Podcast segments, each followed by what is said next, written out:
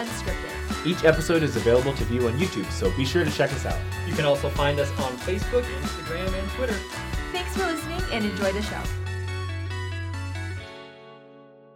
They had given me a shoebox that I wasn't allowed to open until I'd finished doing all the reading.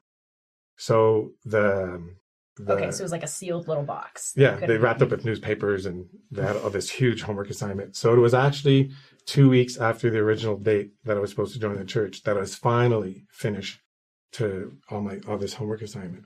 But I'd, I'd already joined the church a week now. And so I was able to open it up, and it was a bag of chocolate chip cookies with a note that said, You've not not only gained a bag of chocolate chip cookies, but you gained a testimony of our Lord and Savior Jesus Christ.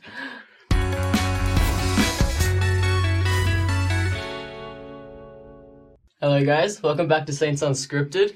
Today we're here with a very special guest, Stephen. Welcome to the show. Nice to be here. Uh, I've been told that you've been watching for quite some while. Yep, I've been watching uh, Saints Unscripted since there was three Mormons. I don't know if I caught the very first episode, but uh, I really like the work that you do, and I, th- and I appreciate the work that you guys do. Thank you so much. Well, today we're here to hear your conversion story. Okay. Uh, so to start off, just tell us a little bit about yourself, who you are, and all that stuff before we jump in. Okay, well, uh, my name is Stephen. I was born and raised in Quebec City, a French part of town. And uh, I, uh, it's one of the best cities, I think, in all of North America. If you've never had a chance to go to Quebec City, it's like walking through old Europe. Really? It's really, Wow. it's a bucket list place for people to go. Right. You say it's the French part. Do you speak French? Yeah, yeah. We're the only ones. We're the only ones that basically speak English in all my clan because my dad married an English person, and that was like about it. On tous des Québécois français, nous autres là. C'est juste du français là. Les, les tantes, mon oncle, les cousines, everybody. It's just Oh, no some of the, some of my relatives now speak more English, but when I was growing up, it was not much. So you said you served a mission. Right. You had your 25th birthday in the MTC. Correct. That's cool. Um, so you converted sometime before then. So when I was about 22 and a half, I had moved. When I was 21 years old, I moved from Quebec City to Ottawa, Gatineau, and I was going to college there. And that's when I met the missionaries. And uh, I have to tell you, okay, long story short, my viewpoint on religion was that no offense to anybody, but I really felt bad for anybody who believed in God. I honestly, I didn't mock anybody, but I couldn't understand why anybody would believe in this and uh, nobody could ever explain something properly to me when I was growing up. And even at a very young age, very very young age, I remember thinking this is not fair. There's things about that we were being taught that I thought, well, that's not fair. But then when I read Moroni chapter eight, I was like, uh huh, read this. This is exactly what I've been saying. So um, stuff like that. So uh, one day the missionaries uh, came to my door, but they came in and uh, they had this thing back then in the Canada Montreal mission where they were like introducing themselves, saying, We're here to explain to people why we're called Mormons and what it is we do as missionaries. And it was like a 15 minute presentation. And so they took a piece of paper and and they basically what I like about this was that they set the ground rules for that during our visits. Uh, there's going to be we're not going to Bible bash. We're not going to argue. They want to know my point of view on things. They want know they want to know what concerns I had about religion if they can resolve them. But they had a cutoff date which is what I really like. They said, if we can see you once a week, six weeks, we'll be out of your hair. Well, you'll either join the church or we'll part ways. If we can see you twice a week, in three weeks' time, we'll either you'll either be joining the church or we'll shake our hands and part ways. They set those ground rules. So I thought, okay, Good for them. yeah, I think I could do that. this. I, I thought there's no way I'm going to do six weeks. but I took out my schedule from college and I said, uh, I could see you twice a week. And okay, let's do this. Yeah. And in the discussions that we had that very first 15 minutes, they set the ground rules, which is what I appreciated. Um, one of the things that, so they explained what the Book of Mormon is about and, and, and how Mor- Mormon translated like all their history and put it into a condensed book. And that's why we're called Mormons. But really, it's just another testament of Jesus Christ. And then um, they explained what they do as missionaries. And one of the things that they did was, you know, did a little picture of a stick figure and they put X's all around it. And just the Bible alone, there's so many different religions that follow the Bible. So if we were to ask our neighbors, the Catholic priest, and say, Mr. Catholic priest, sir, which church should I be following? What is he going to tell you? Catholic Church. And if we say our, our Baptist neighbors, which church should we be following? The Baptists. And if we talk our, to our neighbors that are atheists, right? And if you ask the Mormon missionaries, which church should we be following? What are they going to tell you? Yeah. The Mormon Church. So the position of missionaries, they understand that us as investigators, you guys are just another brick in the wall to us. You're just That's it. So we talked a bit about how everybody claims to be have the truth. We talked about about where to find truth. Uh, we talked about prayer, and then we talked about homework. And if I was willing to do my homework, because let's say one of the examples that was used was if your child says, "Do you want me to be happy and successful?" Oh, yeah. life?" you would say yes, Yeah. right? Yeah. So if your child says to you, "Well, can you do my homework for me? I'm going to go to the movie with my friends. That way, I can be both happy and successful." So as a parent, you say what? Ain't no way Nah, I'm doing your homework. no way. No. No. Mm-mm. Mm-mm. No. No. No. No. No. So the next day, your kid comes home from school and they're doing the homework because you didn't do it. And so let's think about it. And after some time, they ask for help. As a parent, what do you do? You help Help them. them out. So explain to me the difference now, not the night before. Well, they put in the effort that time. You know, they They they tried. they tried. Yeah. That's Nothing because wrong with a little help. because you understand that to know as an eternal truth. You can't do somebody else's homework for them. Mhm. That's an eternal truth that we can pretty much all agree upon. Mhm. And so they challenged me that if I was willing to do my homework, and the homework was to read, to pray, to come to church to see for myself, and to have the discussions. Back then there was six set discussions. Now it's a bit more freelance. And so um, I said, sure, let's do it. And so I, the first set of homework they gave me, they gave me a piece of paper and here's your homework assignment. It was the introduction to the Book of Mormon, Third Nephi, the Promise, and to start praying. So that night, so I said to myself, okay, I'm, I'm going to do this. And a part of me was like, you're going to do everything they ask you because in three weeks' time, you'll be able to look at them straight in the eye and say, well, thank you very much. It was interesting, but goodbye. Because I didn't want them to say to me, well, it didn't work because you didn't do your prayers. It didn't work because you didn't do your reading. It didn't work because you, Mhm. you didn't hold your end of the bargain. So I was going to do anything put asked. the work in, yeah. couldn't care less. It's there's no harm in doing it, and uh, so that was my that was my intention. So that night, I did my reading, and true to form, on my knees, said my prayer, and I felt completely ridiculous. I had the most overwhelming sensation of just, just what a fool, just absolutely I couldn't get over that they I was like, "Oh my gosh, what are you doing? You're on your knees by your bed, talking to the wall. Uh, this is ridiculous." And it was it was uh, when I say an honest to goodness overwhelming feeling of ridicule, I, I have trouble describing it. I get emotional sometimes because it's just it's exactly what I felt. So I went to bed and I was like, well, "This this is not a total loss," because I was agnostic, and you know. And so the next day they came for their very first discussion, and I told them it's not a total loss. I said, something came out of this. I said, I used to think I was agnostic, like I told you. Now I know I'm atheist. And they were like, excuse me. And I was like, well, because I'm pretty sure that if you're praying to know if God is there, that the experience that I had should not have happened. So I was then even convinced that, nah, this is ridiculous. But I'm going to hold it to the third week. Okay. And they, they, they reminded me, they were like, you know, we have a cutoff date in three weeks. I said, yep, no, we'll do this. And so uh, the following day, the following, so they did that was the day after the first visit, and then when they came for the second discussion, they had a shoebox wrapped up with just chapters and chapters and chapters of reading. Like they jacked up my homework assignment.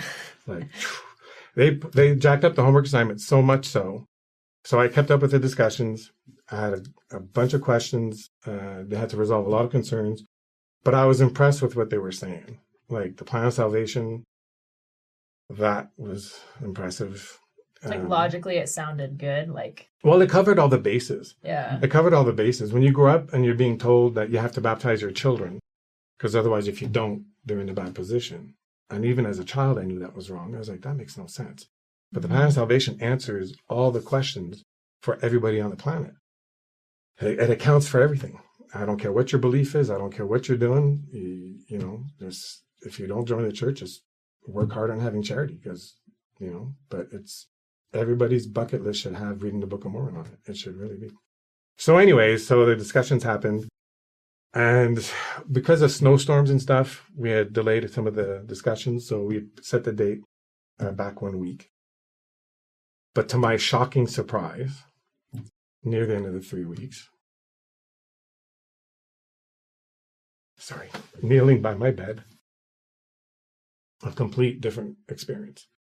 And it was the strongest um, gut feeling that I've ever experienced that uh, what I was learning was was true. So uh, I I was then stuck. I, w- I went to bed and I was I was just overwhelmed with uh, the experience. And the only way I could explain it was it was my I guess uh, the strongest gut feeling that this is what I should where I should be going. But the next morning I woke up and I was talking myself out of it. I was like, okay, you're being played. Get hold of yourself. This is ridiculous. And but I, I understood enough even before I met them about uh, free agency. We did the picture of the stick figure with uh, all the different X's around it, I really appreciated that because when I was in high school, I came across a poem and Ann Landers, I don't know if you guys know who Ann Landers is, but she was like an advice columnist back in the day. And there was a poem called The Man in the Glass. And when I came across this poem as a teenager, it really left an impact on me. And I would I cut it out and I kept it with me forever. I printed up a new a new copy of it because I know it by heart, but I don't want to mess it up on film. So this was a big thing that that helped me out. Apparently, it belongs to Peter Dale Wimbrow Senior, but he wrote this called "The Man in the Glass." So this actually helped me with my conversion. So when you get what you want and you struggle for self, and the world makes you king for a day, just go to a mirror and look at yourself and see what that man has to say. For it isn't your father or mother or wife whose judgment upon you must pass. The fellow whose verdict, whose verdict counts most in your life is the one staring back from the glass. He's the fellow to please, never mind all the rest, for he's with you clear to the end. And you've passed your most dangerous, difficult test if the man in the glass is your friend. You may fool the whole world down the pathway of years and get pats on the back as you pass, but your final reward will be heartache and tears if you've cheated the man in the glass. So I've been living this since I was a teenager.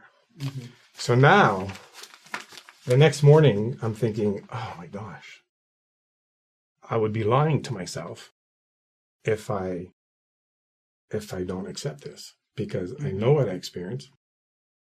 I know what I experienced, and I knew that uh, it's a decision to follow Jesus Christ. It's a decision that we make. Mm-hmm. It's not a twisted arm. It's it's a decision that you make. And I was left with having to use my free agency to make my decision. Am I going to follow this or not?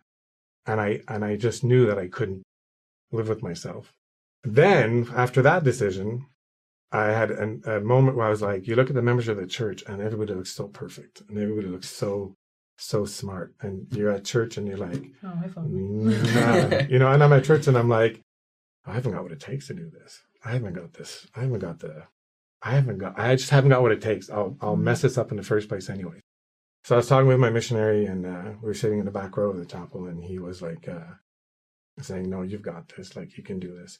And then anyways, let me tell you, when you start getting to know the members of the church, there's not one ward that's as healthy as it looks. So it's like Yeah. Yeah. everybody is just striving to live the life, whether they're gospel oriented or not.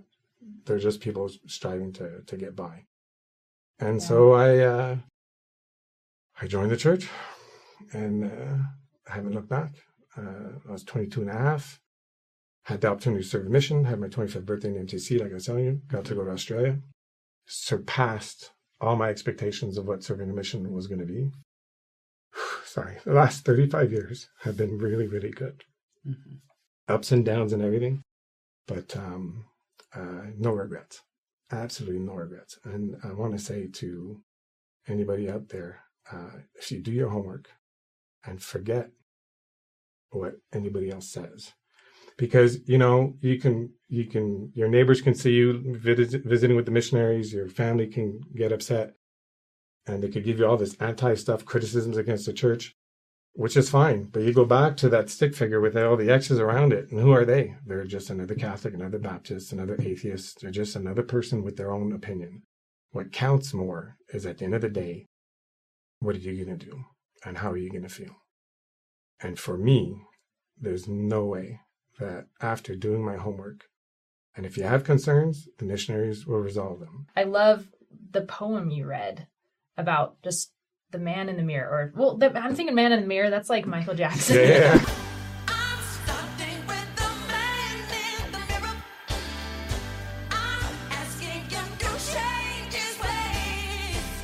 So I get my answer that I'm supposed to join the church.